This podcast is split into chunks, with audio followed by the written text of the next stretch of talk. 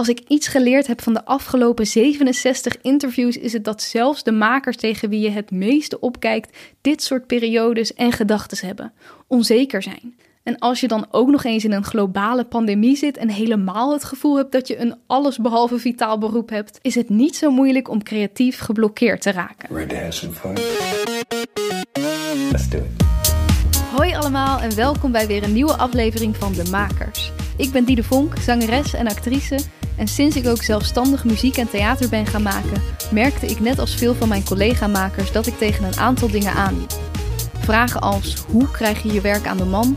Hoe hou ik mezelf productief? En wat doe ik als ik even geen inspiratie heb? Daarom ben ik deze podcast begonnen, waarin ik elke week een inspirerende maker interview en vraag om tips. Hallo allemaal, uh, vandaag spreek ik, pas voor effect, niemand. Ja, dit is de allereerste solo-aflevering van deze podcast. Maar waarom? Ik heb de afgelopen anderhalf jaar, want zo lang bestaat de podcast alweer, zoveel interessante mensen geïnterviewd. En zelf ook zoveel gelezen en geleerd over allerlei thema's binnen het makerschap. Ik wil zeker niet beweren dat ik de wijsheid in pacht heb of alles weet, maar ik merk dat ik al die dingen die ik heb geleerd en mij zo hebben geholpen wel ontzettend graag wil delen. En nu is op deze manier. Het blijft natuurlijk te gek om elke keer weer nieuwe verhalen te horen van gasten. En dat zal ook zeker het grootste deel van de podcast blijven. Maar door zo nu en dan op deze manier een solo-podcast te doen, kan ik wat dieper duiken in bepaalde thema's. Dat zal de ene keer misschien iets heel praktisch zijn, bijvoorbeeld hoe geef ik een boek uit, of hoe werkt een subsidieaanvraag of productiviteitstips. Maar in deze eerste heb ik gekozen voor een wat persoonlijker onderwerp omdat ik vaak de vraag krijg wie ik nou ben en wie er achter deze podcast zit, zal ik deze aflevering besteden aan een onderwerp waar ik veel mee bezig ben geweest de afgelopen maanden. Het zijn nou eenmaal rare maanden geweest. En op wat voor manier ook, het doet iets met je. Daarom ga ik in deze aflevering wat meer in op een mentaal aspect van het makerschap. Ook omdat ik wel eens van mensen hoor dat ze zich als maker soms best wel alleen op een eilandje voelen. Alsof je het allemaal toch een beetje alleen moet uitzoeken. Ik hoop je even het gevoel te geven dat je minder alleen bent, omdat we allemaal tegen dingen aanlopen. Dus vandaag is het thema makersblok. Een blokkade in je creativiteit. Het wil even niet. Je komt niet verder of je hebt weinig inspiratie of motivatie. Wat doe je dan? En hoe komt dat eigenlijk? Daar ga ik zo uitgebreid induiken. Ik zal mijn verhaal delen en ook hoe één bepaalde opdracht voor mij een wereld van verschil heeft gemaakt in mijn makerschap en relatie met creativiteit. En ik zal nog een hoop andere opdrachten met je delen die jij gelijk kan gaan toepassen. En ja, het is dus de eerste podcast die ik alleen doe. Het voelt ook nog een beetje onwennig. Het is een experiment en dat vind ik best wel spannend. Maar als ik één ding belangrijk vind, is het mezelf blijven uitdagen. Dus ook met dit. Even weer in het diepe. Dus geef me vooral feedback. Stuur me een berichtje wat je ervan vond, wat er beter kon. Ik sta overal voor open. Deze podcast zal dus een stuk persoonlijker worden dan jullie gewend zijn. Nou ja, ik denk dat mijn gesprekken altijd heel persoonlijk zijn, maar dan meestal over het werk en leven van de gast. En dat is mijn comfortzone geworden. Iemand anders zich zo veilig laten voelen dat ze alles kunnen en durven delen. En dat vind ik geweldig om te doen. Maar nu is het even tijd om mezelf wat meer te laten zien. En no worries, het allerbelangrijkste aan deze aflevering vind ik de tips en de lessen die ik heb geleerd overbrengen, zodat jij ermee aan de slag kan. Maar de beste manier waarop ik dat kan doen is denk ik mijn eigen ervaringen delen met dit onderwerp. Welke opdrachten mij hebben geholpen en wat ik daarin tegenkwam. Dus, dat gaan we doen. Ik begin met een korte uitleg van wat makersblok precies is of kan zijn. Vervolgens deel ik mijn ervaringen en daarna gaan we naar de tips en opdrachten dan weten jullie vast een beetje wat je kan verwachten. Dus laten we erin duiken. Makersblok, oftewel een creatieve blokkade. Wat is het? Wat betekent het? En vooral, wat kan je eraan doen? Deze aflevering is zeker niet alleen voor mensen die al maanden vastzitten of wat dan ook, maar voor iedereen die wel eens last heeft van een inspiratiedipje of gewoon niet helemaal weet waar die moet beginnen met een creatief project. Ik hoop dat je na deze aflevering vol zit met ideeën, reflectie en nieuwe inzichten. Ik moedig je dan ook zeker aan om notities te maken of even te pauzeren om rustig de opdrachten uit te kunnen voeren. Heel veel plezier. Makersblok is een term die ik zelf tot voor kort eigenlijk niet echt kende. Wat ik wel kende was writersblok. En ik weet niet hoe het met jullie zit, maar het idee dat ik daarbij heb is het droevige beeld van een schrijver aan een tafeltje die dag in dag uit weer naar een leeg papier zit te staren. Misschien soms wat opschrijft en dat vervolgens weer in de prullenbak gooit. Niet echt een beeld waar ik mezelf in herken. Want voor de meeste mensen die mij kennen, ik ben juist best wel een bezig bijtje. Voordat de coronacrisis ons raakte, was ik constant aan het rennen van hot naar her. Ik had rond december vorig jaar ongeveer 12 verschillende theaterwerkgevers tegelijk. Wat ervoor zorgde dat ik soms wel acht verschillende voorstellingen in één week speelde, of drie verschillende op een dag. Nou wil ik zeker niet doen alsof ik een zielige acteur ben of dat ik niet van hard werken hou. Dat is namelijk niet het geval. Ik ben dol op werken. Nou, een hoop verschillende werkgevers dus. Dit zorgde ervoor dat mijn hele week en weekend meestal volgepland was en ik al ontzettend lang niet bezig was geweest met mijn eigen werk maken. Natuurlijk, ik maak deze podcast. Ik heb een pilot gemaakt voor een jeugdserie die helaas niet echt van de grond gekomen is.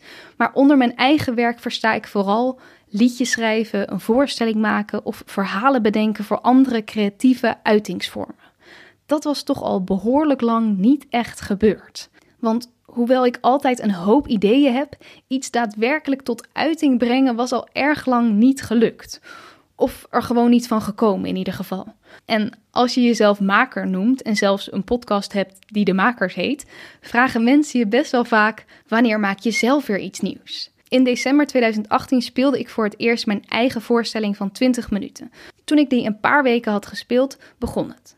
Hey, ben je ook alweer bezig met nieuwe liedjes? Hey, wil je niet een avondvullend programma maken? Logische vragen en toch benauwde het me. Ik had net mijn hart en ziel gestort in de liedjes en de voorstelling die ik al had gemaakt. Was het zo gauw alweer tijd voor iets nieuws? En nee, natuurlijk hoeft dat niet. Iedereen werkt op zijn eigen ritme. Maar als het je vaak wordt gevraagd, denk je op een gegeven moment wel: shit, misschien zou ik toch al wat verder moeten zijn met nieuw eigen materiaal. Maar ik dacht: nee, fuck it. Maakt niet uit wat anderen zeggen. Ik voel hem even niet om nieuwe dingen te schrijven, dus ik doe het niet. Ook was ik gewoon even klaar met het in mijn eentje werken. Zat meer in een performance modus en zou dus heus later wel weer in een schrijf- en maakmodus komen. En dat geloofde ik ook. Het was gewoon even niet het moment. Maar even niet het moment werd steeds langer en langer. Maar hé, hey, als je nooit begint met nieuw werk, kan je ook niet in een blokkade zitten, toch? In januari dit jaar besloot ik dat het even klaar was met al die verschillende opdrachtgevers en volle agenda. Ik merkte dat ik steeds vaker down was. Het gevoel had dat ik overal achteraan liep en nooit genoeg deed. Maar vooral een verdrietig, zwaar gevoel. Ik ben een super vrolijk en optimistisch persoon. Ik zie altijd kansen en mogelijkheden, maar ik werd opeens zo vaak overvallen door een soort verdriet. Zo kende ik mezelf niet. Vrij rigoureus besloot ik te stoppen bij alles waar ik niet genoeg plezier uit haalde en ging op vakantie.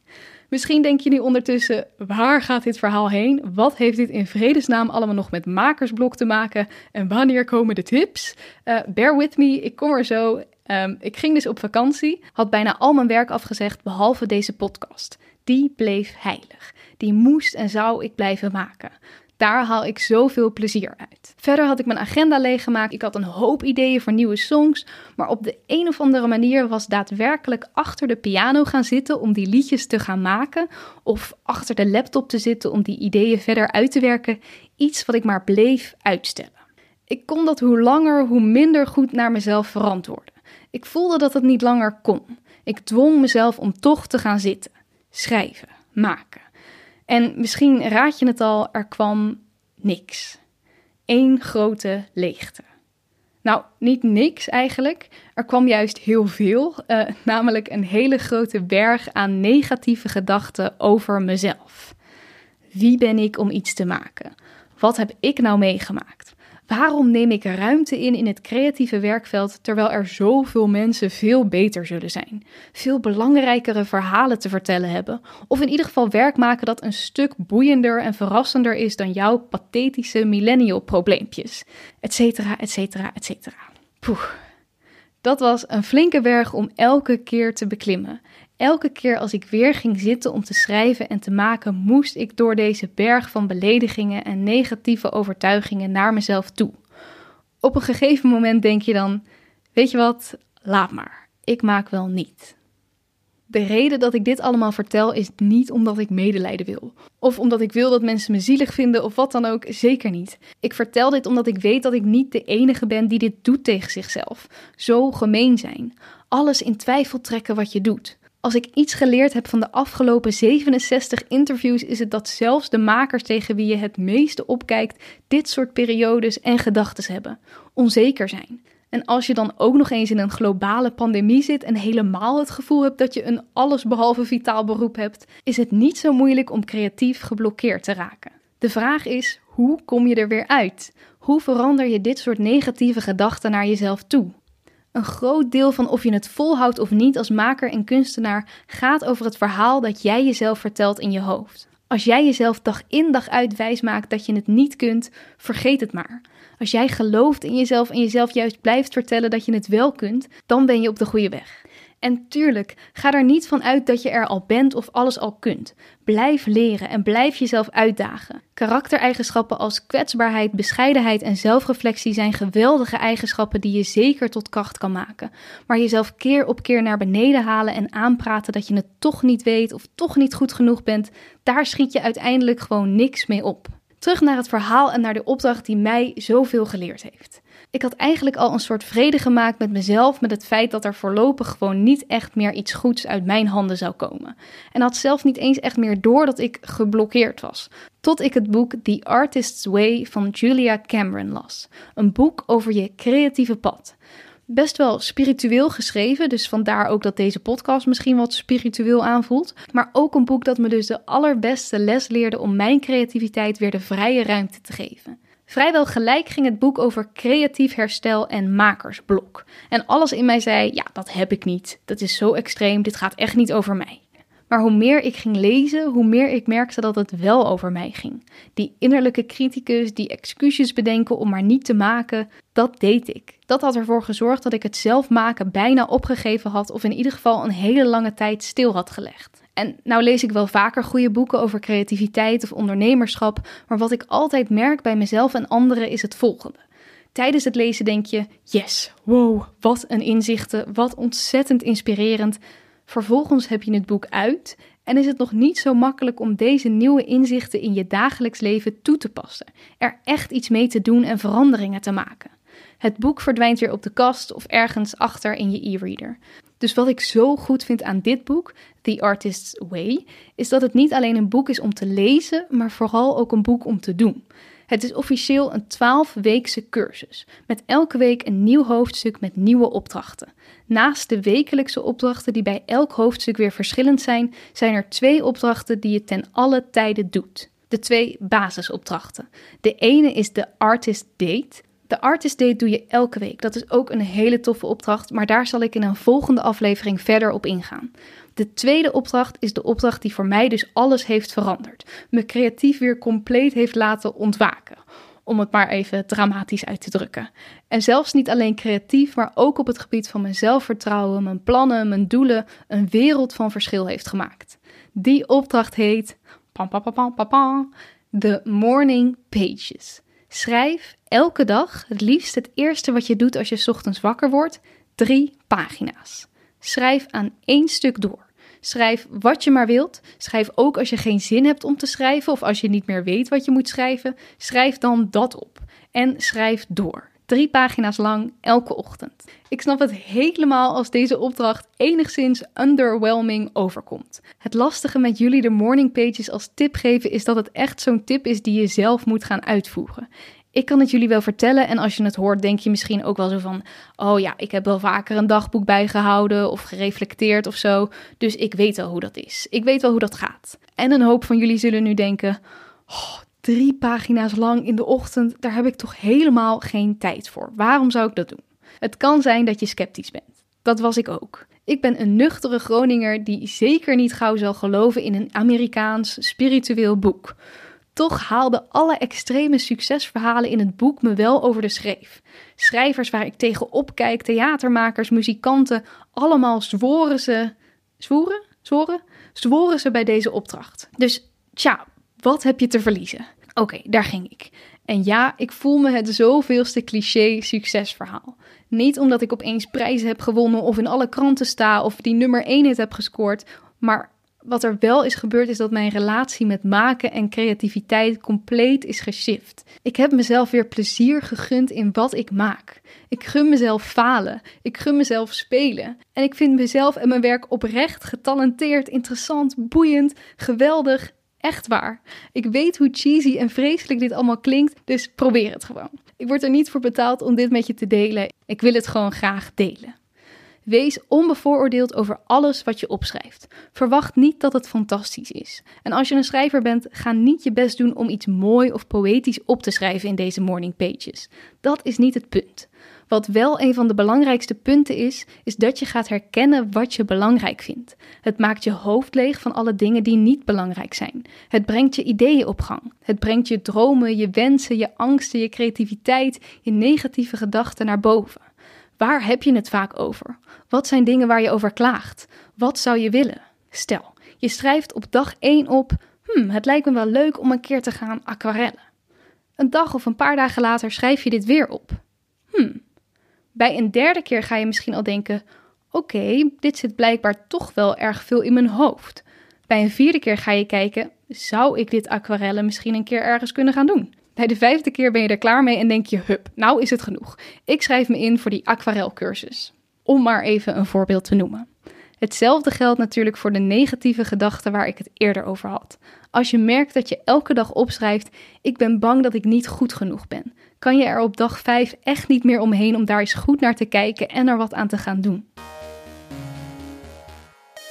Het tweede deel van deze podcast wil ik nog iets meer ingaan op die negatieve gedachten. Want misschien denk je nu, ja, dat begrijp ik dat ik er iets aan moet doen, maar wat kan ik er dan precies aan doen?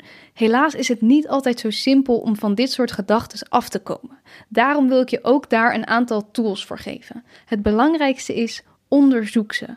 Dit is eng, liever gaan we het uit de weg. De dagen dat je bijvoorbeeld het minste zin hebt in je morning pages zijn waarschijnlijk de dagen dat je iets uit de weg gaat en je het waarschijnlijk juist moet doen. Maar er zijn nog een aantal manieren om je negatieve gedachten in te wisselen voor positieve. Een aantal veel voorkomende negatieve overtuigingen onder makers zijn: ik ben niet goed genoeg, ik zet mezelf voor mijn vrienden of familie gaan het niet begrijpen, het is te laat, ik had eerder moeten beginnen, ik zal hier nooit geld mee gaan verdienen, het is egoïstisch om hier tijd aan te besteden, ik verdien het niet om succesvol te zijn, ik heb te weinig goede ideeën. En ga zo maar door. Deze overtuigingen hebben we onszelf langzaam wijsgemaakt door de manier waarop we opgevoed zijn, onze cultuur, onze omgeving of wat dan ook. Heel belangrijk om hier te onthouden is: dit zijn overtuigingen, geen feiten. Deze overtuigingen maken je bang en houden je bang. Ze zullen altijd je allerkwetsbaarste punt pakken. Tijd voor een opdracht. Schrijf of bedenk of doe het later als je op de fiets of in de auto zit, wat negatieve overtuigingen op die jij koppelt aan jezelf, zoals bijvoorbeeld degene die ik hiervoor noemde, of misschien aan het artiest zijn in het algemeen. Bijvoorbeeld, artiesten zijn lui. Artiesten zijn onverantwoordelijk. Artiesten zijn zelfdestructief. Artiesten zijn arm. Schrijf naast dit lijstje de positieve alternatieven. Artiesten zijn verantwoordelijk, artiesten zijn betrouwbaar, ik verdien het wel om succesvol te zijn, ik heb gigantisch veel goede ideeën, etc. Oké, je hebt een lijstje gemaakt. Laten we er nog even iets dieper op ingaan. De thema's die ik nu wil bespreken zijn affirmaties en je onbewuste gedachten. En misschien heb je wel eens gehoord van de term affirmaties. Een affirmatie is een zin of een paar zinnen die je voor jezelf formuleert. In een affirmatie omschrijf je hoe je zou willen dat de realiteit was. Door deze zin of deze zinnen regelmatig voor jezelf te herhalen, beginnen je hersenen het te geloven, waardoor je dit meer en meer als de realiteit gaat ervaren. Ik heb dit fenomeen heel lang afgedaan als een super zweverig iets. Mensen die drie keer per dag in de spiegel tegen zichzelf gaan zeggen: Ik ben goed, ik ben sterk, ik ben geweldig. Wat een onzin. En wat zal ik me een idioot voelen als ik dat elke dag zou doen? Maar als deze affirmaties overal in elk boek elke keer terugkomen en zelfs de meest succesvolle mensen erbij zweren, misschien moet ik het dan toch maar een kans geven. Nou, dat heb ik gedaan. Al een paar maanden lang schrijf ik elke dag op het einde van mijn morning pages dezelfde vijf zinnen. Vijf keer. mijn positieve affirmaties. Ik wil je uitdagen om ook voor jezelf een paar van deze zinnen te bedenken. Ik ga je niet de mijne vertellen, want dat vind ik echt te gênant om hardop te zeggen, maar denk een beetje in deze richting. Stel, je bent fotograaf en je heet Jacqueline. Begin dan bijvoorbeeld met: Ik, Jacqueline, ben een geweldige, bijzondere fotograaf. En voeg daar nog een paar zinnen aan toe. Waarschijnlijk zullen er gelijk allerlei negatieve reacties in je hoofd oppoppen. Pff, jij, geweldig, daar heb je echt nog niet genoeg ervaring voor. Of pff, bijzonder, er zijn zoveel andere fotografen echt veel beter en unieker dan jij. Schrijf al deze negatieve gedachten op. Dit zijn blijkbaar jouw persoonlijke negatieve overtuigingen. Spreek ze tegen. Schrijf op waarom jij wel bijzonder en geweldig bent. En het mooie is, het hoeft niet waar te zijn. Je hoeft er nog niet in te geloven. Het is een realiteit waar je naartoe zou willen, die hopelijk langzaamaan steeds meer waar wordt naarmate je hem vaker opschrijft of toch elke ochtend tegen jezelf in de spiegel zegt. Nog even terug naar die negatieve gedachten die oppoppen op het moment dat jij tegen jezelf zegt dat je een geweldige maker bent. Vaak zijn die stemmen die negatieve dingen tegen je zeggen terug te leiden tot een paar personen in je leven. Misschien een leraar, een familielid of een vriend die iets tegen je zei. Ga eens terugkijken. Welke mensen zijn vijanden geweest van jouw creatieve eigenwaarde? Kies er drie per vijf jaar. Dus wie waren belangrijk in jouw leven tussen je nulde en je vijfde jaar? Welke tussen vijf en tien jaar? 10 en 15, 15 en 20, ga zo maar door. Per vijf jaar dus drie mensen die jouw creatieve eigenwaarde op een negatieve manier hebben beïnvloed. Ik kan me voorstellen dat dit voor sommige periodes super lastig is. Voor 0 tot 5 had ik er bijvoorbeeld volgens mij niet echt één. Ook klinkt dit allemaal misschien zwaar, maar het hoeft echt niet per se te gaan over heftige trauma's die je hebt meegemaakt. Soms hoeft iemand maar één ding te zeggen dat om de een of andere reden altijd in je hoofd blijft zitten. Wat misschien niet eens zo bedoeld was maar waar je misschien wel jaren later nog aan denkt en zelfs misschien wel een deel van je identiteit of je mate van talent aan ophangt. Kijk naar je lijst tot nu toe. Wat zeiden of deden ze? Wie hebben je het meest geraakt? Beschrijf die situatie. Of maak er een tekening van. Of schrijf een brief naar die persoon. Stuur hem niet. Of wel, als je dat graag wilt, maar het hoeft in ieder geval niet. Gebruik een vorm die voor jou goed voelt. Even een klein licht voorbeeld uit mijn eigen leven. Ik heb de lijstjes natuurlijk ook gemaakt en er staan meerdere mensen op. De een serieuzer of van grotere invloed dan de andere. Ik wilde er even eentje met jullie delen. Eén die eigenlijk vrij onschuldig en als ik erop terugkijk vrij lachwekkend is, maar toch wel een impact heeft gehad op mijn leven. Toen ik in de derde klas zat van de middelbare school, dan ben je geloof ik 15 of zoiets, deed ik mee aan de schoolmusical. Zoals ik dat elk jaar deed. Het werd dit jaar een extra grote productie met een enorm decor en ik deed auditie voor de hoofdrol. En ik kreeg hem. Superleuk. Een heel goed vriendinnetje van me, ik noem haar even X, deed ook auditie en had haar zinnen gezet op een andere rol, maar kreeg deze helaas niet. Heel vervelend. Nou, flash forward naar de premièreavond. Een week van tevoren was ik met mijn moeder gaan shoppen en ik had nieuwe schoenen gekregen om te dragen naar de première. Bruine pumps met een klein hakje en een strikje op de voorkant. Hondslelijk als ik er nu aan terugdenk, maar op dat moment was ik er super blij mee. Toen ik na de voorstelling in de kleedkamer kwam om me om te kleden en mijn nieuwe schoenen aan te trekken, stond daar nog maar één schoen. De andere was nergens te bekennen. Ik baalde en baalde, want hoe dom kon ik zijn? Ik had ze net nieuw gekregen en nu alweer kwijt. Nou goed, die schoen was nergens te bekennen, dus ik op mijn gymschoenen naar huis en de volgende dag bij het opruimen zou die andere schoen vast wel weer boven komen. En ja, dat deed hij, maar niet op de manier waarop ik had verwacht, helaas. Een meisje uit de groep kwam naar me toe en vertelde me dat die ene vriendin X, die al die maanden terug helaas niet de rol had gekregen waar ze op had gehoopt, mijn schoen onderin een van de prullenbakken had verstopt. Dat zou Diede wel leren, want die was echt veel te arrogant geworden nu ze de hoofdrol had gekregen. Ze dacht echt dat ze alles was. Ik was in shock. En hoewel de hele groep aan mijn kant leek te staan en zelfs hielp met alle vuilniszakken omkiepen tot we eindelijk de schoen terug hadden gevonden, kon ik niet meer stoppen met huilen. Had ik dit echt verdiend? Was ik te arrogant? Nou, lang verhaal kort, tussen mij en vriendin X is het nooit meer echt zoals daarvoor geworden. Zij bleef volhouden dat ik te arrogant was, ik bood mijn excuses aan en dat ik er beter op zou letten, maar ergens in mijn hoofd dacht ik wel, is dit echt zo? En toch komt er zelfs vandaag de dag nog, als ik bijvoorbeeld trots ben op mijn solovoorstelling en dat vertel aan andere mensen, nog vaak dat stemmetje naar boven. Je moet niet denken dat je nu opeens alles bent. Je vindt jezelf echt heel wat, hè? Zo zie je maar hoe een ogenschijnlijk vrij onbenullige tienerruzie toch nog lang in je hoofd kan blijven zitten. Ondertussen weet ik, ik mag trots zijn op mijn eigen werk. Ik ben heel wat. Ik heb een hoop te bieden. Maar dat hardop zeggen blijft een proces. En nogmaals, ik zeg dit niet om zielig gevonden te worden. Ik hoop dat het jou helpt om terug te kijken naar jouw leven. En ik weet ook niet of dit ene moment er nou voor gezorgd heeft dat dat stemmetje soms naar boven komt, maar toch is het iets wat blijkbaar een indruk heeft gemaakt. Het kan iets zijn wat voor de ander misschien helemaal niet van zulk groot belang was, maar toch in jou op de een of andere manier is blijven hangen. Niet alle negatieve gebeurtenissen zijn gelijk duidelijk. Misschien schrijf je er later nog wat bij. Oké, laten we doorgaan naar de positieve kant. Kijk nog eens terug. Wie waren juist van positieve invloed op je zelfvertrouwen en makerschap? Welke leraar zei juist altijd dat je het kon? Wie geloofde in jou toen je het zelf nog niet deed? Wees specifiek. Ga ook weer even helemaal terug in de tijd en schrijf per vijf jaar drie mensen op.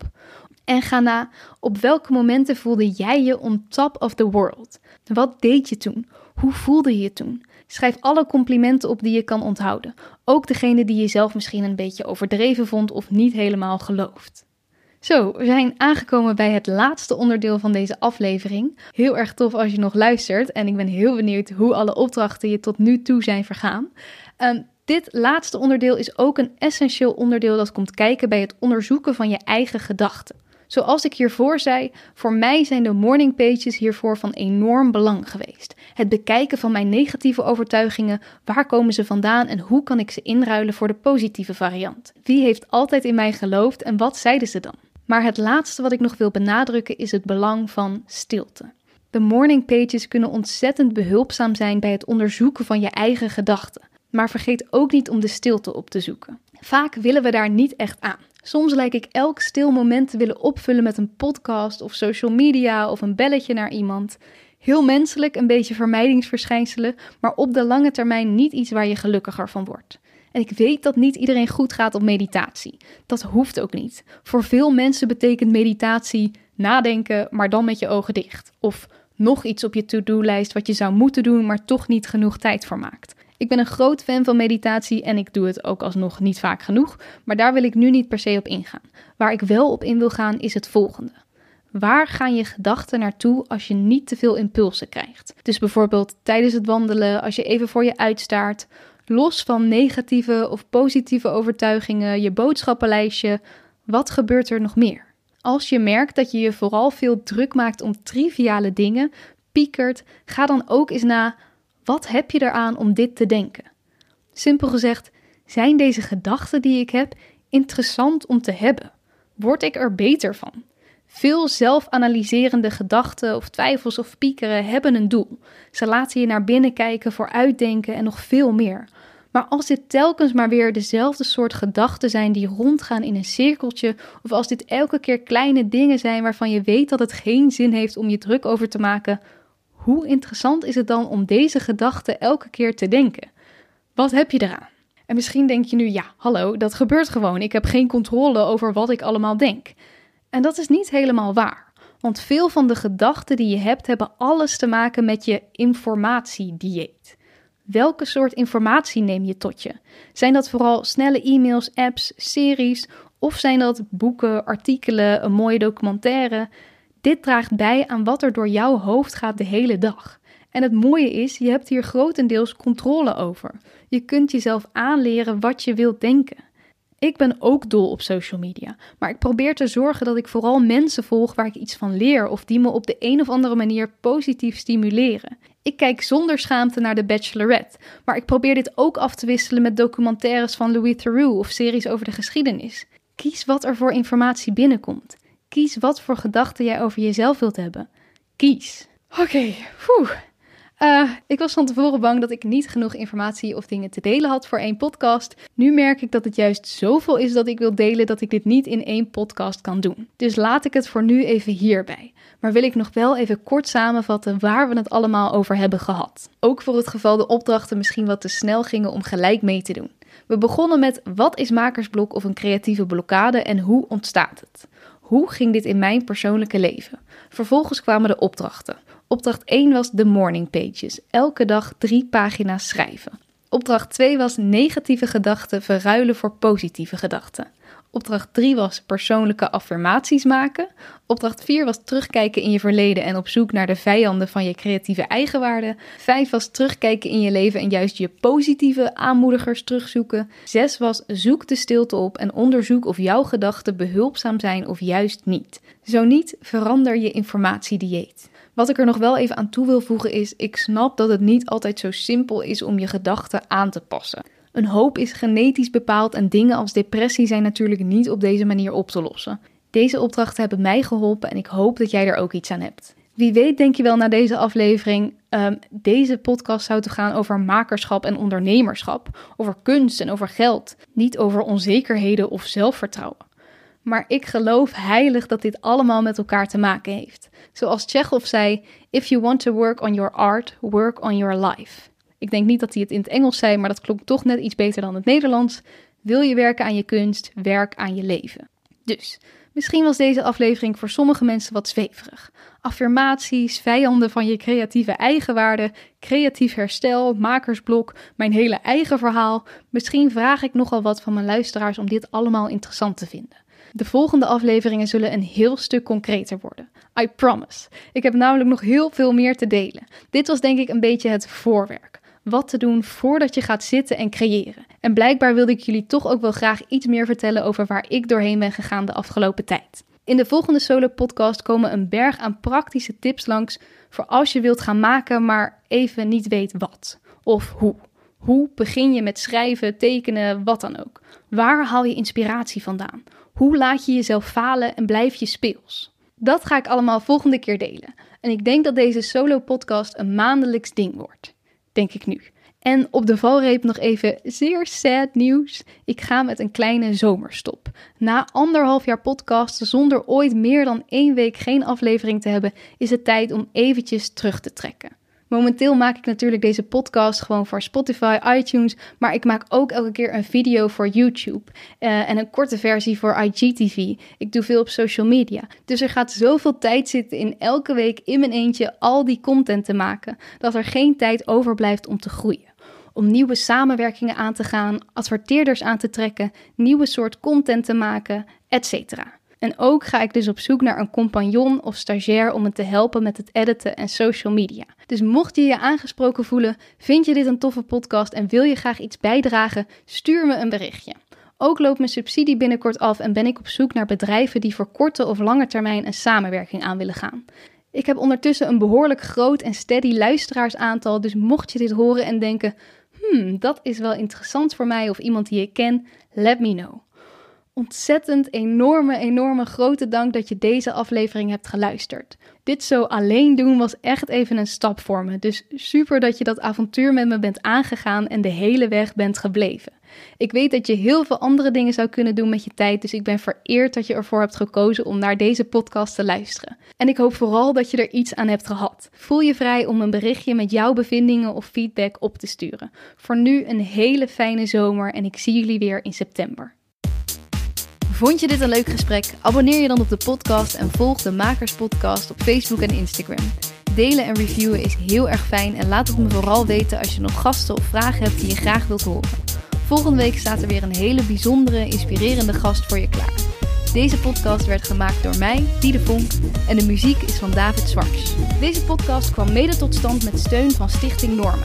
Ben jij uitvoerend kunstenaar en wordt jouw werk wel eens opgenomen en uitgezonden? Meld je dan aan bij Norma.